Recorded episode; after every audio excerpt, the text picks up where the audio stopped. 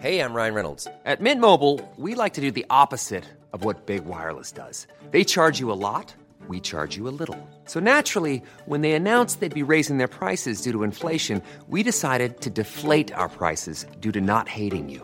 That's right. We're cutting the price of Mint Unlimited from $30 a month to just $15 a month. Give it a try at mintmobile.com slash switch. $45 upfront for three months plus taxes and fees. Promo rate for new customers for limited time. Unlimited more than 40 gigabytes per month. Slows. Full terms at mintmobile.com. Hello, and welcome to episode number 97 of the Milestone Pursuit podcast.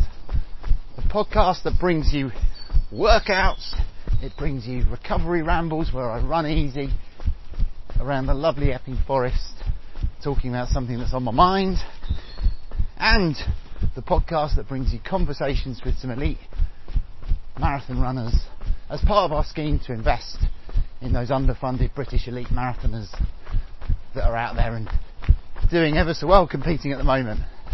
And today it is Saturday, it's the 12th of March, and we're just jogging through the forest now.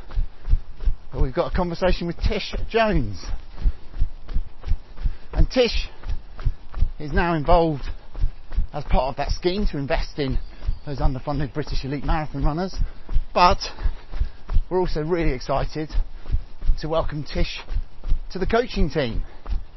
So Tish will be joining us as a strength and conditioning coach using her background as a PT and she'll be joining us as a running coach. And today's conversation talks a little bit about her credentials in both of those spaces, why she might be a useful person to have as a coach, she's certainly a useful person to have on the team. So I'm really excited about that. She's looking forward to getting stuck in. And I'm also really excited about this because it puts her really nicely into our team alongside Ewan, Mandy, and myself. Trying to support people as they go about their running goals, as they pursue their milestones. You can check out the latest newsletter for a little bit more on all of this published last week.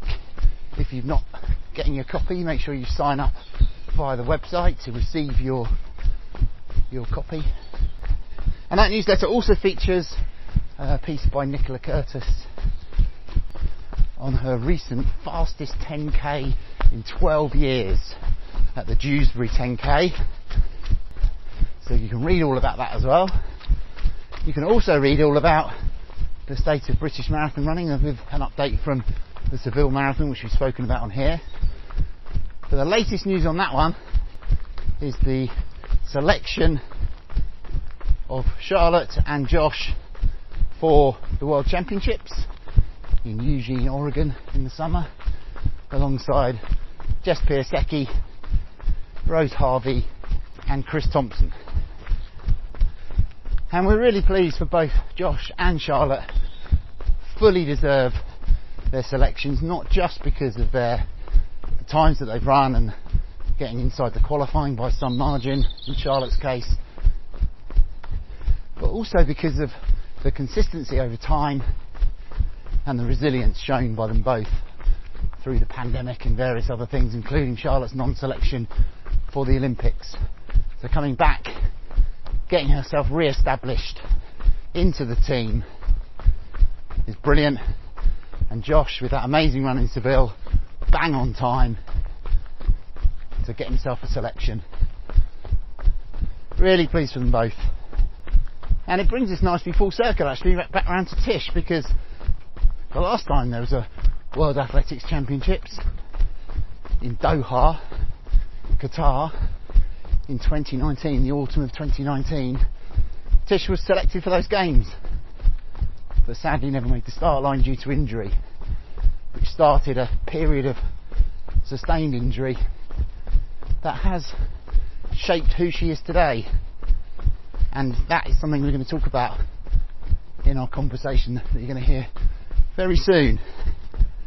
And so I'm going to hand on now to the next voice that you'll hear, which is me in my spare room talking to Tish in Cape Town over a Zoom call. And just to bear in mind that we've done all the chit chat, we've had a little natter to each other, caught up, worked out some things that we're going to try and talk about. We then go massively off topic once we get into the conversation, but that's alright. That's what life's like, isn't it? But because we got through all that small talk chat early on, we're going to get pretty much straight into it. So as I say, the next voice you'll hear is me. Not running, sitting still. I hope you enjoy this and hopefully you'll get a sense of what you might expect from Tish.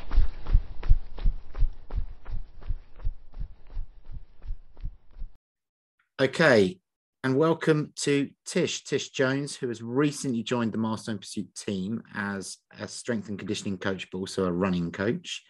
This session today, or this um, conversation today, is an introduction to Tish. So we've obviously been speaking beforehand, and she's got lots of interesting things to say, but we're going to get into that shortly. Tish is in Cape Town, and we are at the mercy of Cape Town's broadband capability, stroke energy capability, as much as we are the Essex capability for both. So it could get a bit sketchy from time to time, but we'll hopefully it'll be fine. Tish is an elite marathoner, but that isn't a particularly well known fact these days on the basis that Tish hasn't been able to run that much in recent times because of injury. So, Tish, explain a little bit more about your background in the sport, where you've come from, and where you are now. Cool. Okay. So, I haven't I haven't always been a runner. I certainly didn't run when I was younger and run at school. I started maybe 10 years ago kind of more seriously running. But prior to that, I was a personal trainer or am a personal trainer um, by trade. I have some military experience as well. Um, physical activity or exercise has always been part of my life. I've always been active and out outside and doing things. Um, and I think my passions lie within anatomy and physiology, strength and conditioning, coming from a gym background. Um, I have dabbled a little bit in some kind of body sculpting. Um, so I find it, I just find I've got a passion in that.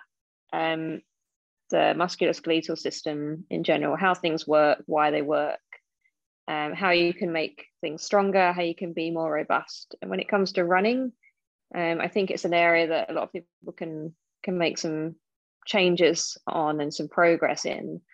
But there's very little confidence out there as most runners, it's easy to run, and perhaps it isn't of interest to be inside a gym. Um, and sure, I, I totally understand that. I love being outside, but the gym work that I that I enjoy and I get benefits from, I think there is something to gain from that as well. And if you do it right, I think you'll start to enjoy that also. You'll enjoy noticing gains, um, strength gains inside the gym, but when it comes to running, you will notice those gains as well. So that's kind of where my passions are and seeing people progress and getting getting them stronger really. And it's something that you have to be passionate about. If you if you're not then you won't do your job very well. And i was very good at my job. Yeah. Oh you still are very good at your job. So i mean that's one of the key things i talk about a lot is you know, pa- passion for your job is important because you're more likely to enjoy it. And you're there if you enjoy it you're more likely to to do it well. But let's talk about your running yeah. a little bit. So your credentials as an S&C coach are strong, and we can talk about that a little bit later. But let's talk about your running. So, I suppose the pivotal thing really to, that sort of sits in the middle of your running career is that you were selected for Great Britain for the 2019 World Championship Marathon in Doha, off the back of a 231 marathon at London in the April of 2019. So the last London Marathon that took place in the spring seems like a lifetime ago in lots of ways to lots of people, but for you, it does feel like particularly like a lifetime ago, I guess. Yeah. But you never made the start line in Doha. Yeah, you were in yeah. Doha, weren't you? But you never actually made the start line, um, unfortunately, no. through, through injury. And then you've raced once since then. But the reality yeah. is, you were a two, and you still are a 231 marathoner. So, talk to us how you got to that stage, how you got to be competing or selected to compete for Great Britain it's a, it wasn't i guess not a conventional marathon block and unfortunately i've never been in a position where i felt like i've got one of those under my belt.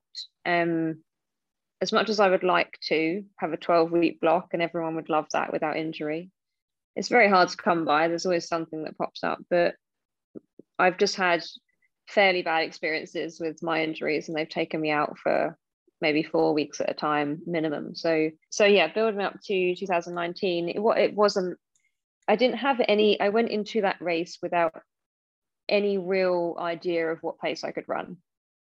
And i think the pressure was off me like emotionally i didn't feel stressed about the race. I didn't go into the race thinking i must run a 231 I went into the race thinking I made it to another London.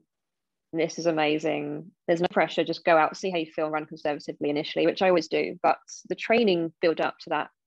And the training build up to everything that I do is based around definitely around some strength sessions, a lot of stuff on the bike and cross training.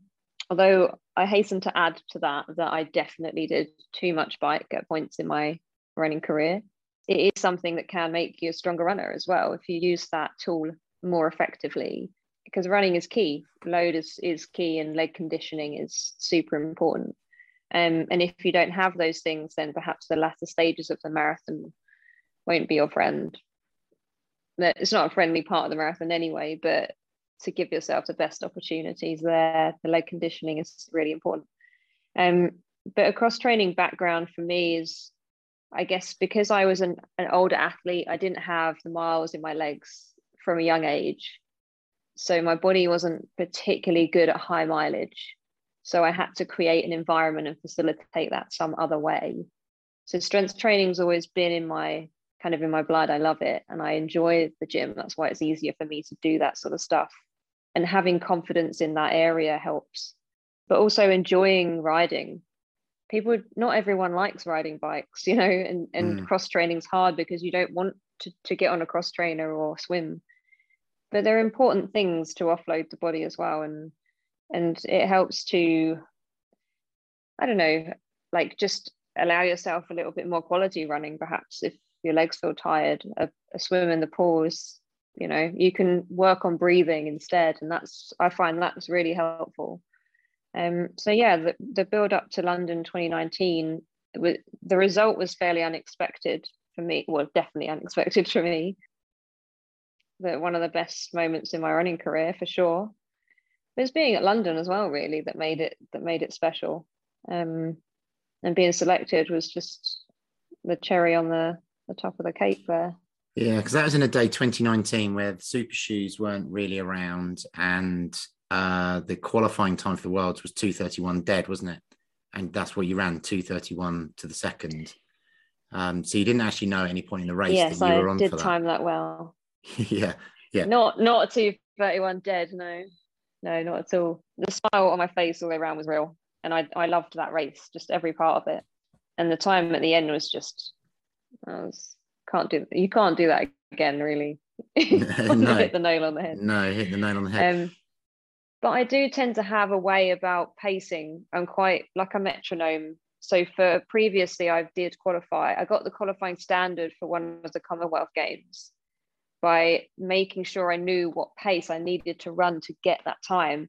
And I just looked at my watch every kilometer and made sure that I could get the pace. And I, I was underneath the 234 by about four seconds.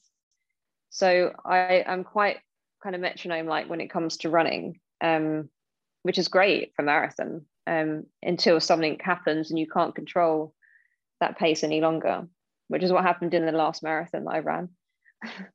the, the London Elite yes, Marathon in 2020. Yeah, and and actually, you did mention like the super shoes, carbon plate shoes, and things, and I, uh, I love running in my Adidas Adios, and have done for many years, and it's a big change for me and because I still think my leg conditioning is not where perhaps other athletes is, and because I've been injured, I don't have I don't have that leg conditioning. Having a harder plate shoe as well has more of an impact on my muscles. So it's it's kind of a catch twenty two. You need mm. to wear them, but you need the leg conditioning plus the conditioning for the shoe.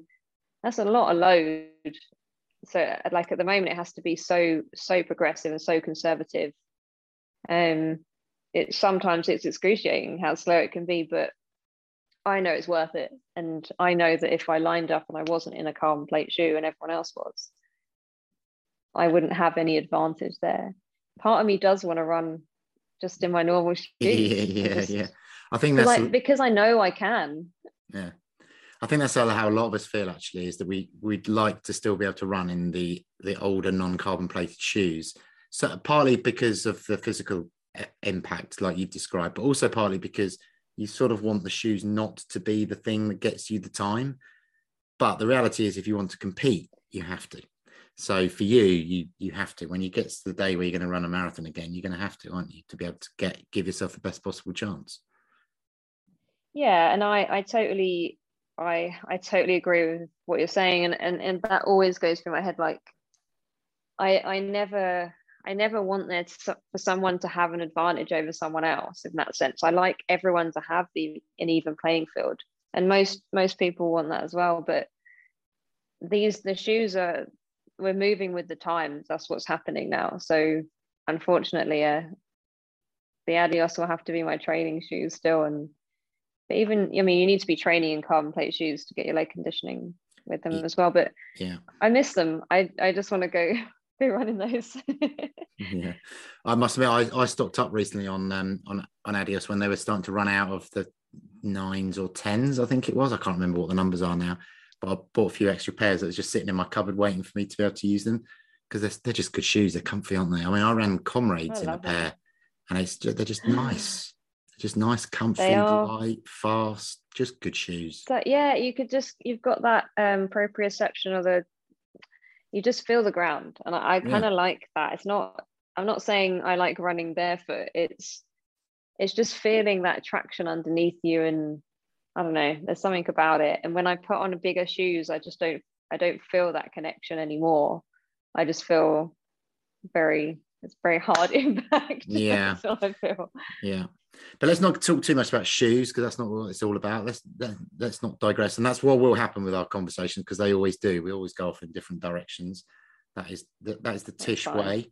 But anyway, that, that's um, part of my background as well. I've worked in a lot of running shops and yeah, true, true. Li- little bit of biomechanics and stuff like that. Well, it's all, so. it's, yeah, it's all part of it. And that, and actually on the shoes, there's something that I think is really interesting that people don't always consider when they're talking about it is the impact in training of using them, because recovery, if you are conditioned, can be quicker.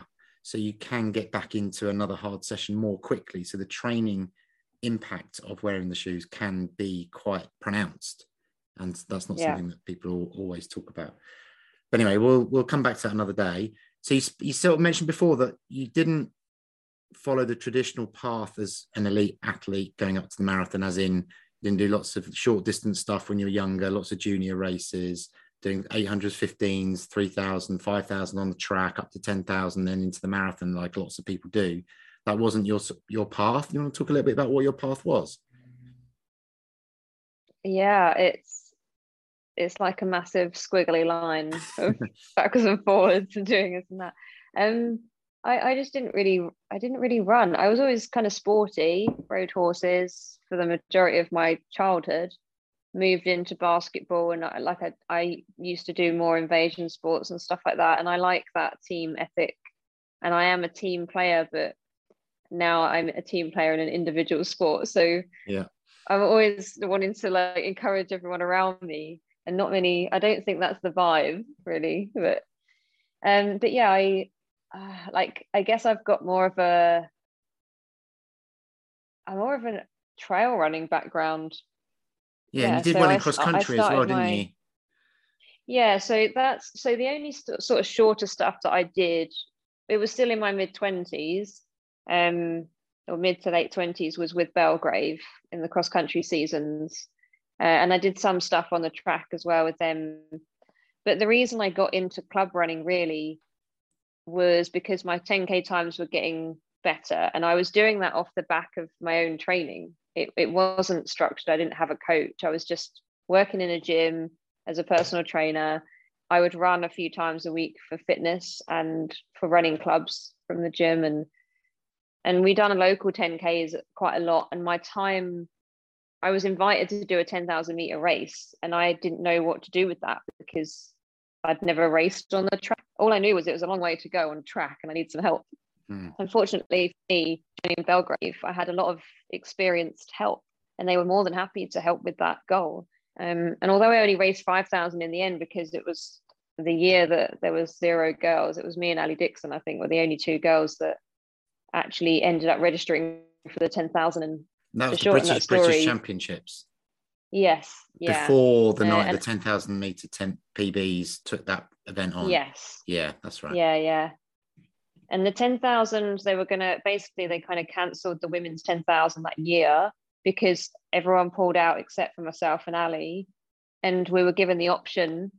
We were supposed to run on the Friday evening. We were given the option on the Thursday to run with the guys in their Hmm. race, their 10,000, or to run on the Sunday in the 5,000 with a competitive field of 5,000 meter athletes. And my coach at the time, Will, um, he he well he he made the right decision for me or helped me make the right decision as in i i would be lost on the track of the 10,000 with the guys because i got to experience a competitive field over 5,000 and i could then move on to 10,000 at some other stage and when there was a race i could run actually run with people so yeah that was kind of the start really and then i ran for belgrave over short distance across country surrey league and some of the nationals and it was fun as much as cross country is fun yeah, cross country. Everyone's got a love hate relationship with cross country. We sort of love it, uh, but we sort of hate it, and we sort of hate it from about the start line until until you can see the finish line. Afterwards is great. yeah afterwards always great reminiscing Hmm. um but yeah i i enjoyed it but i i've never really been like a spike person i don't i don't like wearing spikes and and i i used to run trail but i'd run in normal trail shoes but i'd still race it even if it was like a fun run i just that's the way i go my mentality is and that's just how i used to run but that was like my training i i didn't realize i was training myself but that's kind of how i train myself Mm. I just ran everything. I'd enter a race every weekend. I was a weekend warrior. And I would just run so hard. And I'd, I'd want to win, even though everyone was kind of there for just fun. but that was fun to me. Running hard, trying to win was my fun. And yeah, it just it helped. But um I was probably more clearly more robust then. I, I wasn't overtraining. Um but yeah, since then I've I've been more sensible and taken a step back for everything. But it's got a bit So more serious, I guess, yeah, isn't that's it? my With- background. with become becoming a faster marathoner, qualifying for international vests, it, it does get more serious, doesn't it? You have to take it a bit more seriously. Yeah, and and that comes with having experienced help and having people that know how to structure things and help you on your on your way and then you start to realize that actually there is a method and uh, it's tried and tested over years and it's not everyone's method. Everyone changes things because we're all individuals. But you follow a certain type of structure and you start to get into your kind of tuesday thursday sessions sunday long run and and it's something that i never had before and i didn't know these things. I just was like what? So you do a tuesday night and then a thursday night? yeah, yeah. and you just you just get you get into that little family of Belgrave and, and other and obviously other other clubs have the same. You're just under their umbrella and you feel safe and you feel like you're doing the right things. And you are. Um you can tweak them because that's what you might need if you're racing or whatever. But yeah it's that's what excelled me to a different level is having help like that. And i'm eternally grateful for that they've always supported me and been like a little family. So and I honestly wouldn't have known how to approach that 10,000 meter race. Yeah. Yeah. Or indeed some of the other races that followed that. I guess you're gonna each time you're going out there, you're getting a bit of help, bit of assistance from lots of different people helping you develop. And that's a bit like what life's like, isn't Yeah. it? We all take in different bits from different places that help us grow and and take on our own own perspectives and help our own direction and hope our own progress. yeah. Unfortunately, going down wrong routes and and making wrong decisions and getting injured is part of that as well. Hmm. And I feel like I'm equipped with a lot of knowledge now because I've had many injuries.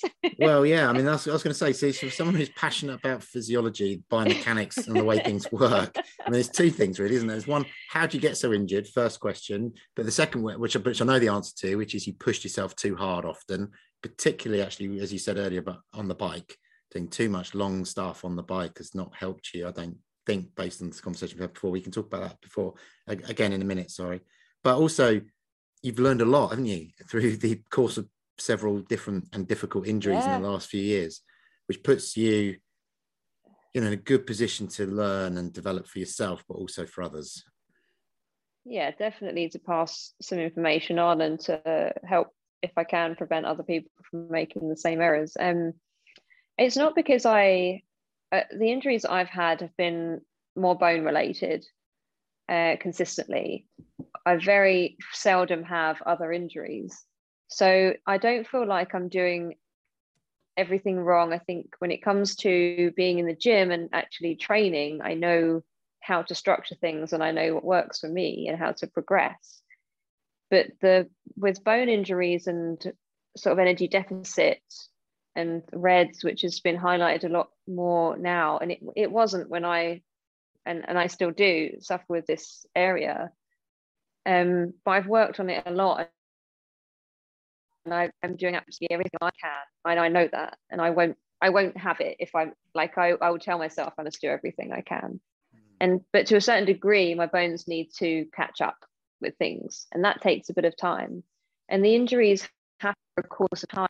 It's not only one incident that happens because I've done this exercise, it's an accumulation of everything. So using energy for gym, for cycling, for swimming, for running, for everything, and not being able to keep up with that energy output over a course of time, inevitably it will have an impact somewhere. And that's what's happened in my case numerous times. And unfortunately, with the bike, as much as I enjoy it and I like riding for a long time, and it is beneficial for your aerobic system and, and as an endurance athlete to be out there for a couple of hours and offloading your legs in, in a different way it seems like a great idea but i think what people forget is that the energy consumption is massive and it's very difficult to put that amount of energy back in. And so for people that are already on that kind of knife edge of make sure you get enough in because you're putting out a lot, if you're not thinking about that hard enough over a course of a longer period of time, you're in for a, a nasty surprise somewhere. Yeah. So I would just encourage to pe- people to just kind of think,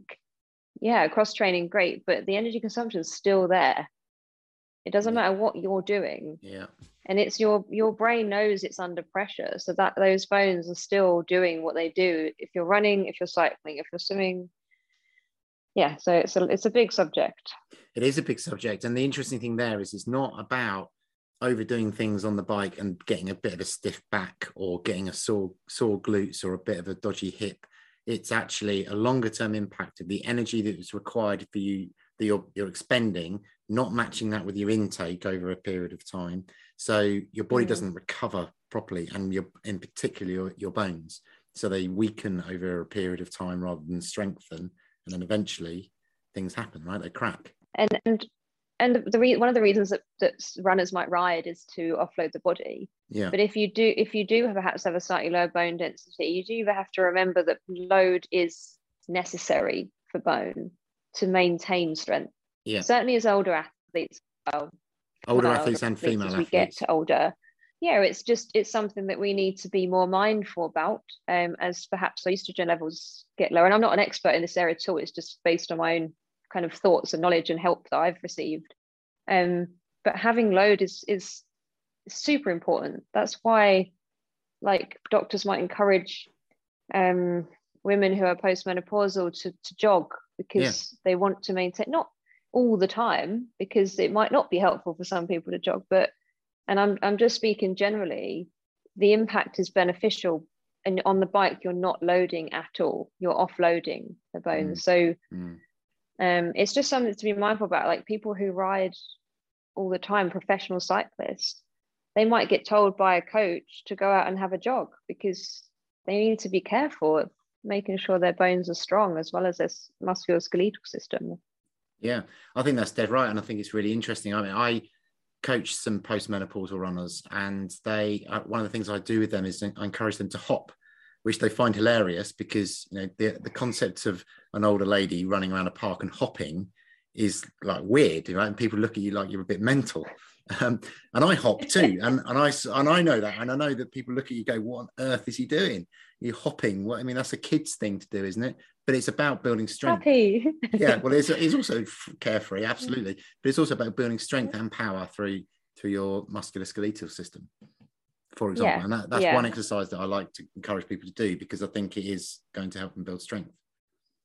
skipping if you if you don't feel happy just hopping randomly could skip use the skipping rope. Yeah, yeah, just single leg yeah. Good. So you're in this position now where you've been suffering a few injuries. So where where actually is your running right now? Where are you? um i'm in a happy place uh i'm running a few times a week and that's been super progressive and just i'm so, i'm so cautious and sensible no one really needs to tell me to be sensible anymore it's it's a given so i'll only increase things by kind of 10% overall per per 7 day period and and it's nice. I'm running kind of 8 kilometers and that's that's a good achievement for me given that i had a femoral stress reaction in december november. Yeah and it's a it's a big thing. It's a big uh, weight bearing bone so Mm. it scared me. And so to be able to be running now is it's taken a long time but it's partly because i've been so worried that i don't want to i don't want to hurt myself again. Mm. so yeah i've just been really sensible dialed back a lot of things and focused on increasing weight for a start um being in a positive energy balance all the time. As far as i can help that and i'm actively making sure that happens. And it's something that you forget. If you start running and you get back into after an injury you get back running again you, you people do fall into the same patterns and i'm one of them is training is key then. Training is priority. And as soon as you can train you feel strong again you feel like a runner and you're doing the mileage training is key. No one no one then prioritizes recovery Hmm. eating etc etc so just mindful that i'm trying to stay balanced. So yeah. But i do that by putting different distractions in my life doing different things Yeah. So there was a period of time, and it's interesting if you go if you go back, that balance word is really important. There's a period of time where you didn't have that balance, and I'm going to throw that at you. But it was so December, November, December, you had the femoral re- reaction. Prior to that, you were trying to run the Olympic trial marathon in the spring of last year, but had to pull out of Yeah. that just beforehand as well because you weren't fit enough to do it. And we had conversations at that time of going, "Mm, what risks are you going to take to try and get an Olympic qualifying time in in the race at Kew Gardens? And prior to that, you ran you ran the London Elite race in 2020, so the great famous COVID race where you ran laps of St James's Park in the pissing cold rain, and it was miserable at five o'clock in the morning, no spectators, and all this sort of stuff. Like, why on earth was everyone doing that? who would want to run that no, and, and many people dropped out, but you finished in 236, much to your credit. But and that's the first race, and the only race you've done since you didn't make the start line of Doha, so which was 2019. So there's been quite a difficult period of time for you where it hasn't always been balanced, has it? You've pushed yourself a bit too hard at Oh. times, not sure when to stop, when to carry on. Steve, man, it hasn't been balanced since for, for many years. So I'm doing the right things now. yeah, which is Um, great. But it's taken a lot because I've, for many years, I've just been all about training.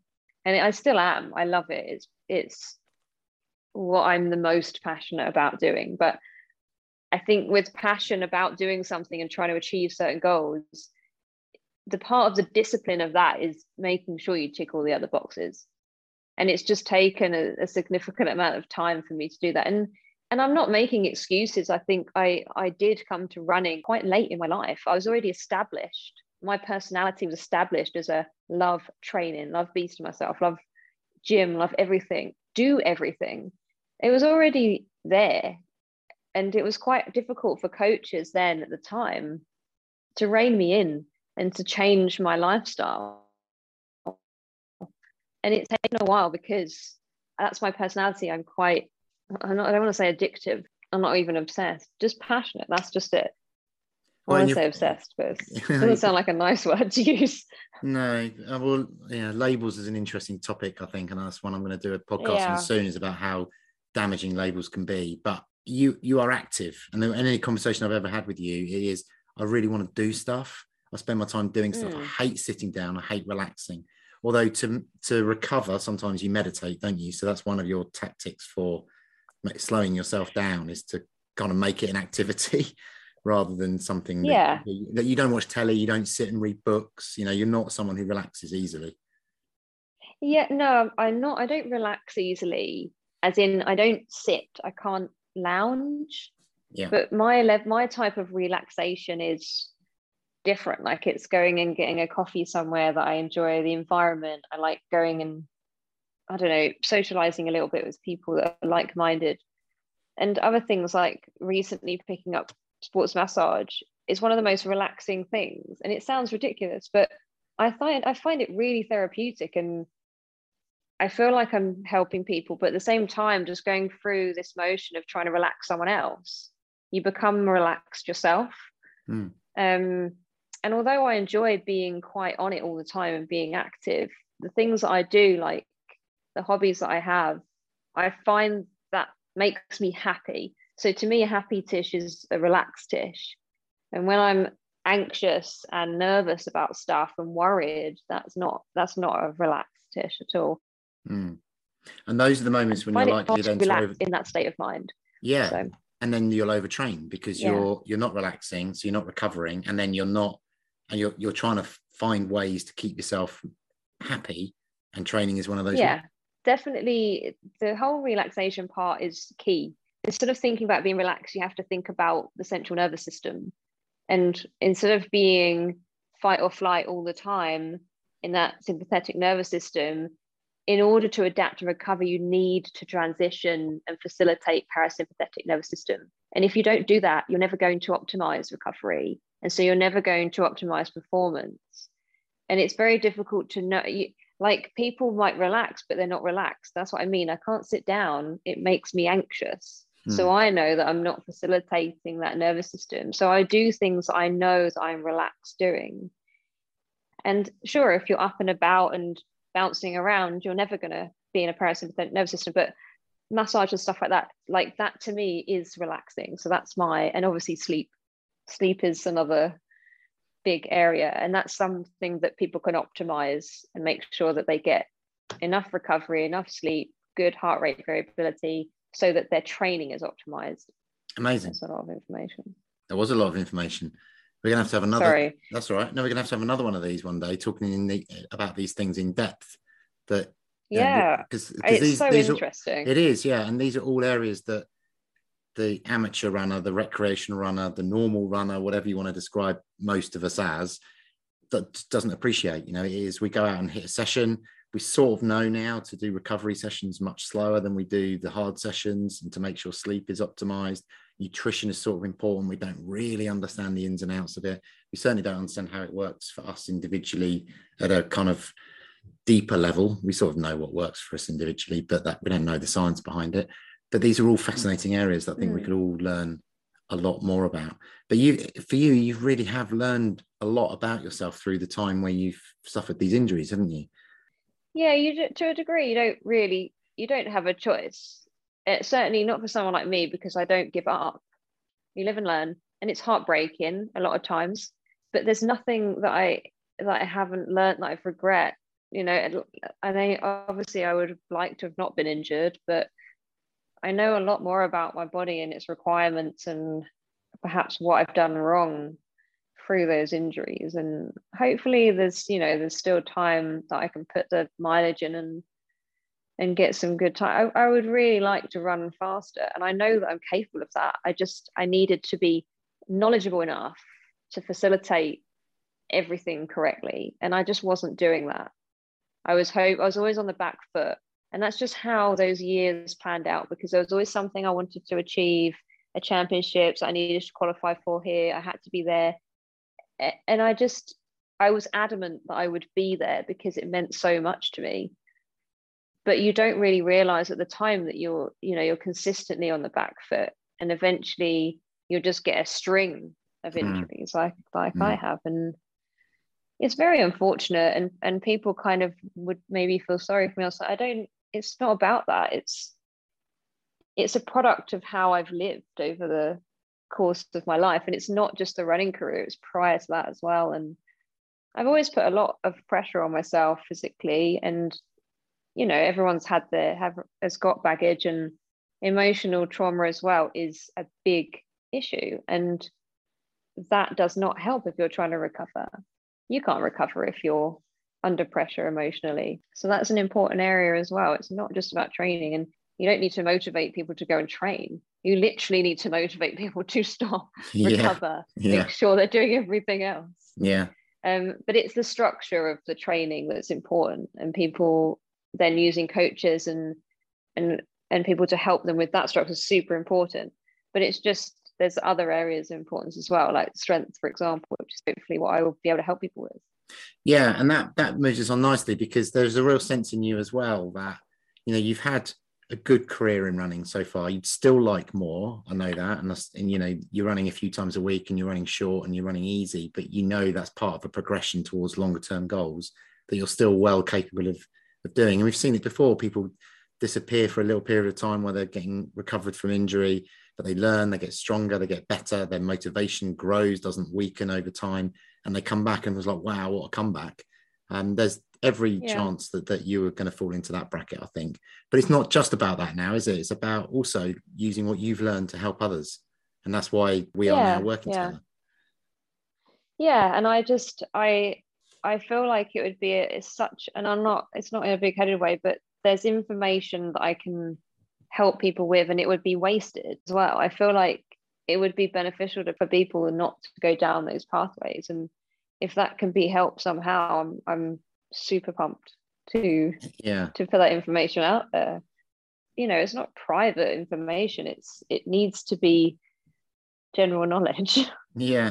And and when when people are injured and they're like a, you don't hear about them they're not just sat at home doing nothing but like they're passionate like me they might be what's the word offline for a bit but know that they are putting absolutely everything in it everything but they're putting more into it they're learning more so just be aware of them coming back and biting the ass if you Yeah. think they're done Yeah, yeah, exactly. I mean, that's one of the things I've definitely learned as my time as a coach is to never underestimate people's potential and never rule people No, in, never, in or never. out of anything. You never know what people are capable of based on No. what they've been through, the way they change over time.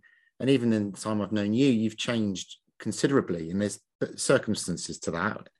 Um, the pan- you, well, in a, yeah, you've you've changed, but in a really positive way, right? Because it was difficult. You've coped Yeah. with a lot of difficulty, and you, you've moved on in a, in a much better place. And to be in a position where you are now, ready to help others and to share some of what you've learned, I think is a really fantastic place to be. And people do need it, particularly. And I don't wish to get into a gender equality issue here, but women do particularly need help because it is so difficult for them, relatively. So you know, it's one of those really difficult conversations that we have to have.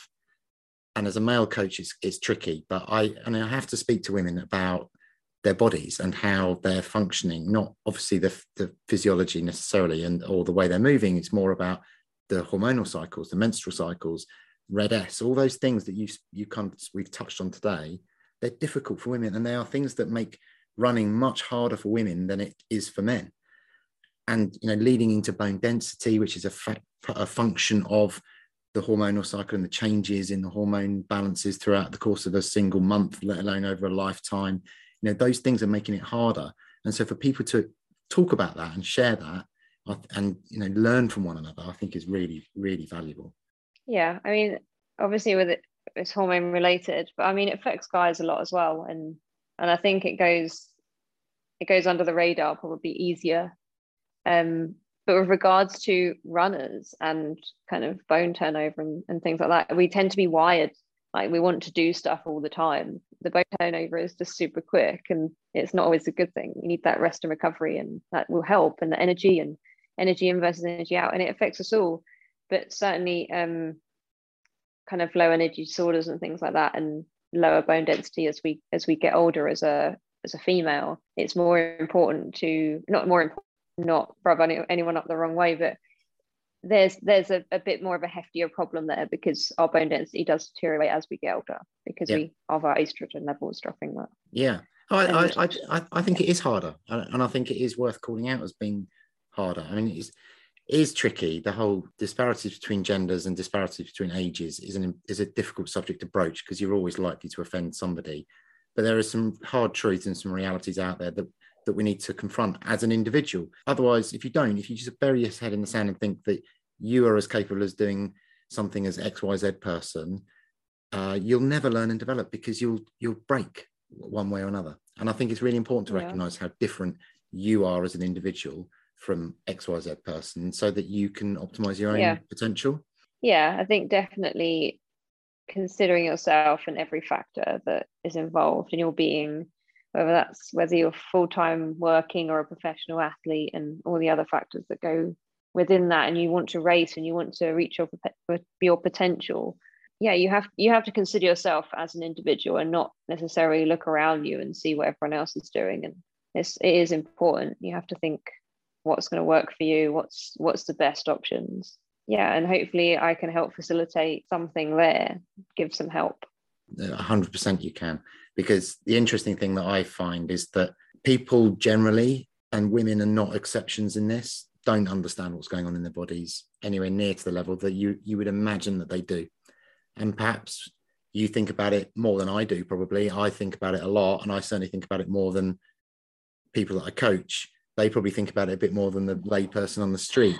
But the, the you know the level of knowledge sort of deteriorates the further away you go from the passion that you've got down to people who, who who are busy thinking about other stuff all day but the impact of it is just the same you know whether you're a an one hour 10k runner or a 30 minute 10k runner you are going to get yourself into trouble if you do the wrong things. So understanding Yeah. more about how those things work i think is really important. Yeah that's why like i like explaining things to people.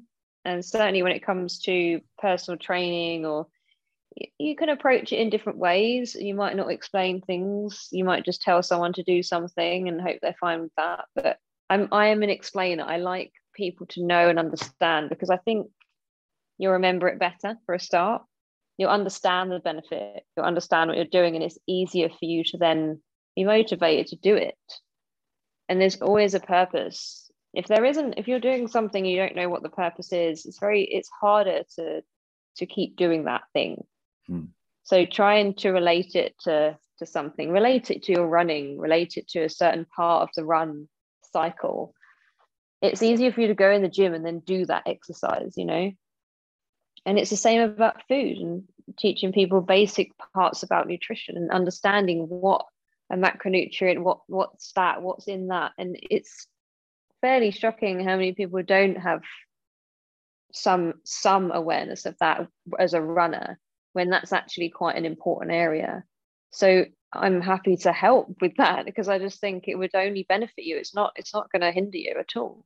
Knowledge is key knowledge is power. Knowledge is power. There you go. Look at that. Knowledge is power. Who said knowledge is power? Someone famous one day. Well that's really good. Thank you tish. I think it was me. That was you. Yeah i was joking. It wasn't me. It might as well be you. I mean i said it then but- yeah, yeah, you just came up with it on the spot. Knowledge is power. yeah yeah it wasn't a quote. Well, even if it was a quote, it's like all the, all these quotes and sayings and from the past. Like, well, none of them are original. You know, we're, we're all people. We've all experienced these things. But they've some people just got a good way with words, and some people say them at the right times. But anyway, we're going off on a on a vague tangent. But that that was really great. I was really, for me, really useful to get uh, your perspectives on a few things that I think are important, not least of all yourself and your own position in the world, but also in training. You're in Cape Town now, where you've been since. Have you long, how long have you been in Cape Town? Since, well, in general, like this time round, This time I've been here since October, but I've been in and out for six years. Yeah. Um, which So is this I- is my home. yeah. I I think I described it as your spiritual home in a in the newsletter because Yeah, it yeah, it it actually strongly feels like that because it feels like that's where your literally where your spirit is because you come alive when you're there. Whereas in as it is today here, rainy, cold, miserable. in, Fel- in Feltham. in Feltham. yeah, yeah, you're not quite as alive as you are when you're in Cape Town, which I think is you know is interesting in itself. But we'll save that conversation for for another day. but you're in Cape Town, you're enjoying life, you're getting back into your training, you're getting back into a more rounded life, an active life, and you're coming alive and you're ready to support some people in what they're trying to do as well. I sure am. Amazing. Well, thank you. We will definitely chat again on the podcast so that you can we can get into some of these deeper issues because I think there's some very interesting things that you you've got in your knowledge locker, um, your powerful knowledge locker that you can share with others. But obviously, we're looking forward to you joining the team, working with some of our athletes to try and help them with whatever they're trying to achieve. And to people out there who've listened to this, if you've got this far through the through the recording, I never know how how long people listen to it for. They get bored after ten minutes and switch it off. So if you've made it this far and are interested, they're in, on a run. yeah, exactly. Yeah, well, they could be. Yeah, or they finished their run ages ago. We've been going on for so long. But if you want to get in touch and have a conversation with Tish about what you're doing, then then reach out. Let us know what what you're yeah, looking for, and we'll go from there. But thank you, Tish. We'll leave it there, and uh, we'll speak to you again very soon.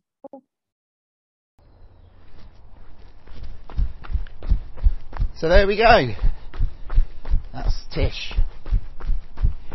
And as I think you can detect from that conversation, there is so much depth there, so much learning from her, so much that we can learn from her, and so much opportunity for her in the future, I think, to use what she's learned about herself, her body, and how she operates in the future. I think she can really kick on once she gets herself fully healthy, which I think is going to be really interesting to watch.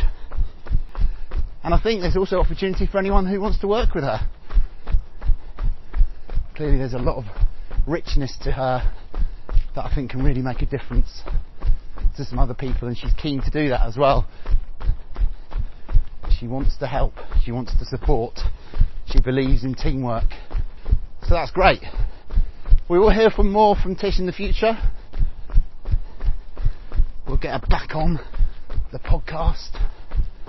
We'll interrogate some more of those issues in a bit more depth in the future. And I will be back soon with more of these niche and rustic podcasts. Perhaps with a recovery ramble. I've got one lined up about labels, and that's not fashion labels. Or perhaps a workout, we'll see how the next week or so unfolds. But in the meantime, I hope you enjoyed this edition if you've got this far. And I hope you look after yourself. And I look forward to speaking to you again soon. Take care. Ever catch yourself eating the same flavorless dinner three days in a row? Dreaming of something better? Well, HelloFresh is your guilt free dream come true, baby. It's me, Keke Palmer. Let's wake up those taste buds with hot, juicy pecan crusted chicken or garlic butter shrimp scampi. Mm. Hello Fresh. Stop dreaming of all the delicious possibilities and dig in at HelloFresh.com. Let's get this dinner party started.